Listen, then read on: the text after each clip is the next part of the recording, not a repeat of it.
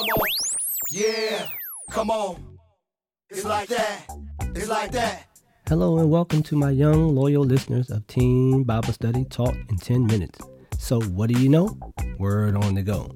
This podcast is brought to you by and produced by Real Time with the Bennetts, where real talk happens all the time. I'm your host, Minister Bennett, of today's episode, and my co host is the lovely Sister Bennett. In this week's episode, we will be discussing part two of the series Honor God as Teens According to God's Word. Yeah. That's right. Come on, come on, come on. We are back live in PNT Podcast Studio amidst the pandemic. And we're back with another great lesson talking about honoring God as teens. Let's get right down to it the world and the biblical meaning of honor regard with great respect, fulfill an obligation, or keep an agreement. Now let's, let's look at the biblical meaning. Matthew 6 and 9 says, This then is how you should pray Our Father in heaven, hallowed be your name. I know you noticed I didn't read the complete Lord's Prayer. For the purpose of this week's lesson, the beginning of the prayer forces us to put our brakes on and discuss the word hallowed. This word is very powerful when used in the Lord's Prayer. Hallowed means to greatly revere and honored. I want that to sink in. I want to take a moment to allow that to sink in, okay? To honor God requires you to actively revere and make him holy. Simply put, you have to be intentional when it comes to God. You cannot passively honor and revere God. As an example, before COVID 19, you probably went to church, you dropped a few dollars in the offering bucket or plate, and you participated in youth ministry activities.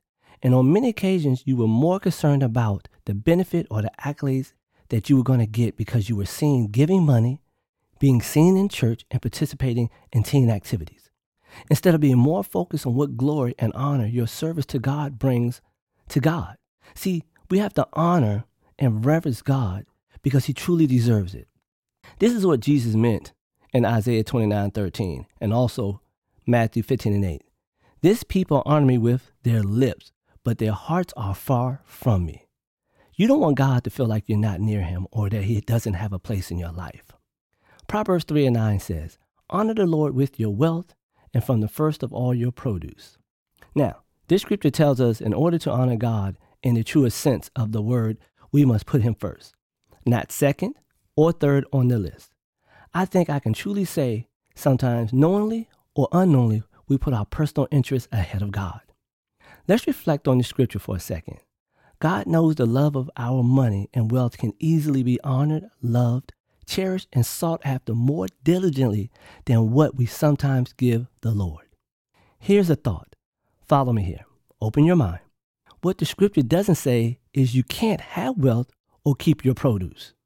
God simply wants the first, the freshest, or the untainted portion. By honoring God with your first, you are showing that you honor and respect Him. Young people, God is not saying you can't have wealth and enjoy the fruit of your labor. He just wants to ensure you keep everything in God's perspective. What is that? Honoring and revering and respecting God as a first action, not a reaction. Stay tuned. We'll be right back to continue this great lesson on honoring God. And we're back live in PNT Podcast Studio after that short break to continue this lesson. We're going to talk about some practical ways to honor God. I want to share five ways you can begin honoring God today. This is not to say that you don't spend any time with God. I'm looking to give you some additional tools to make honoring and respecting God a lot easier and understandable. Number one, honor God with your money. This means your finances, whether from a job or your allowance. As Jesus said, where your treasure is, there your heart will be also. That could be found in Matthew 6:21. So be sure to give God what God is due. Number 2, honor God with your time. How do you use your time to honor or give God glory? This can be seen in Psalms 144 and 4. Which is really saying, hey, you got to spend some time with God you got to spend some time speaking on God. And You got to spend a lot of time showing the love of God to other people wherever you may be. So be sure to give God some of that time. Number three, honor God with your body. Yes, your physical body. Are you treating the temple right? Are you eating right? Don't you know that your body houses the spirit of the living God? This can be seen in 1 Corinthians 6 18 through 20. Yes, you must take care of that physical body in a natural sense because it does house the Holy Spirit, the, the very thing that Jesus promised you when he died, that he would send you a helper and one to keep you and to guide you. Number four, honor God with your skills. These are your God given gifts and abilities. Your talents are not just for your personal edification and growth. Everything you should do should somehow further God's kingdom. This could be seen in Matthew 25, 14, and 30. So be sure to give some of that talent back to the church. Do ministry, speaking, whatever it may be, teaching, helping, encouraging. Just allow God to use you. Be a vessel that God can use to further his kingdom. And number five, honor God with your heart. Yes, the very thing that contains all the love you have. God wants your love because he knows where your heart is, so is your treasure. There are countless, countless verses that encourages us to place God as number one in our heart.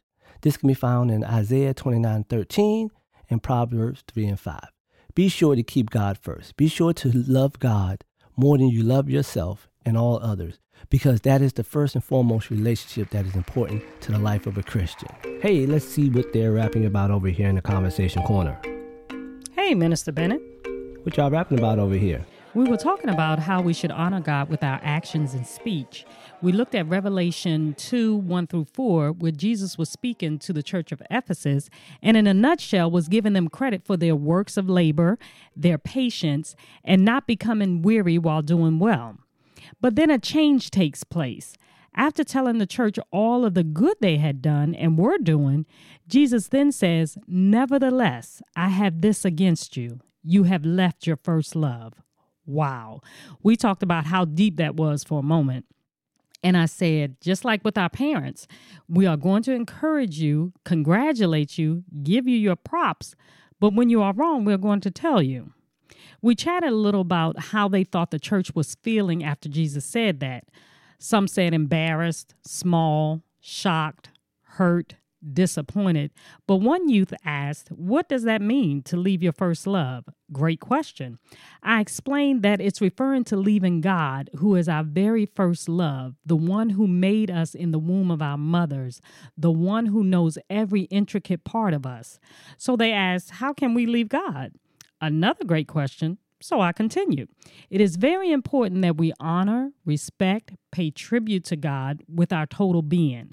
We touched on it last week when we talked about those things that we idolize, which causes separation from God, those things that take away our attention from God, in essence, leaving Him.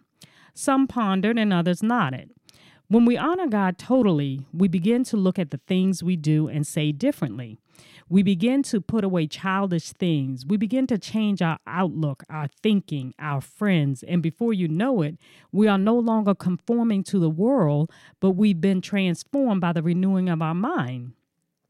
Yes, I know it will not happen overnight, but when you consciously begin to change your thinking and some of your actions, you'll see God moving in ways that you didn't notice before. You'll stop criticizing, judging, complaining. You'll begin praying more, giving thanks more, respecting yourself, your parents, and others more. And guess what? You'll be honoring God more. So return to your first love. Don't have God feeling like some of the church of Ephesus folk felt embarrassed, small, shocked, hurt, or disappointed when you put others, things, games, social media before Him. Honor God by making changes in your life and show Him He matters. In summary, the importance of honoring God. God wants to have full access and control of your heart.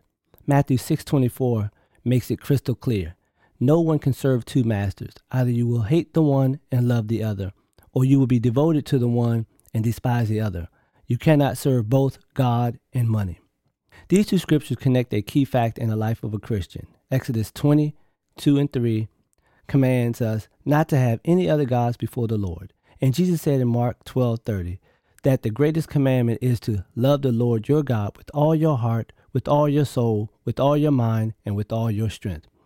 Ask God how you can honor him today. Jesus Christ gave his life for you and he promised to give you the Holy Spirit to help you in all things.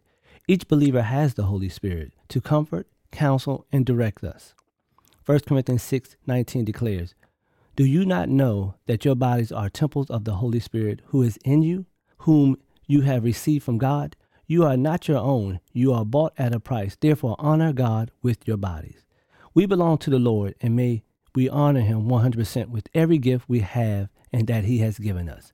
God wants to be the Lord of your life, not just with your words, but also with your actions. See Matthew 7 21. I want you to declare today and every day going forward that there will be no lip service here. As always, please don't forget to subscribe and share so that you and your friends will get all future notifications when new and exciting episodes are uploaded and posted. Until next time, stay safe and live a life holy and acceptable to God. After all, it's your reasonable service. With a special thank you to LJ Productions for post production's editing techniques used for this podcast. This podcast was sponsored in part by the Body of Christ Church in Waldorf, Maryland, Pastor Kenneth E. Stewart, its Christian Education Ministry, in association with Real Time with the Bennetts. Or Real Talk, what? You got it. Happens all the time. Yeah, it's like that.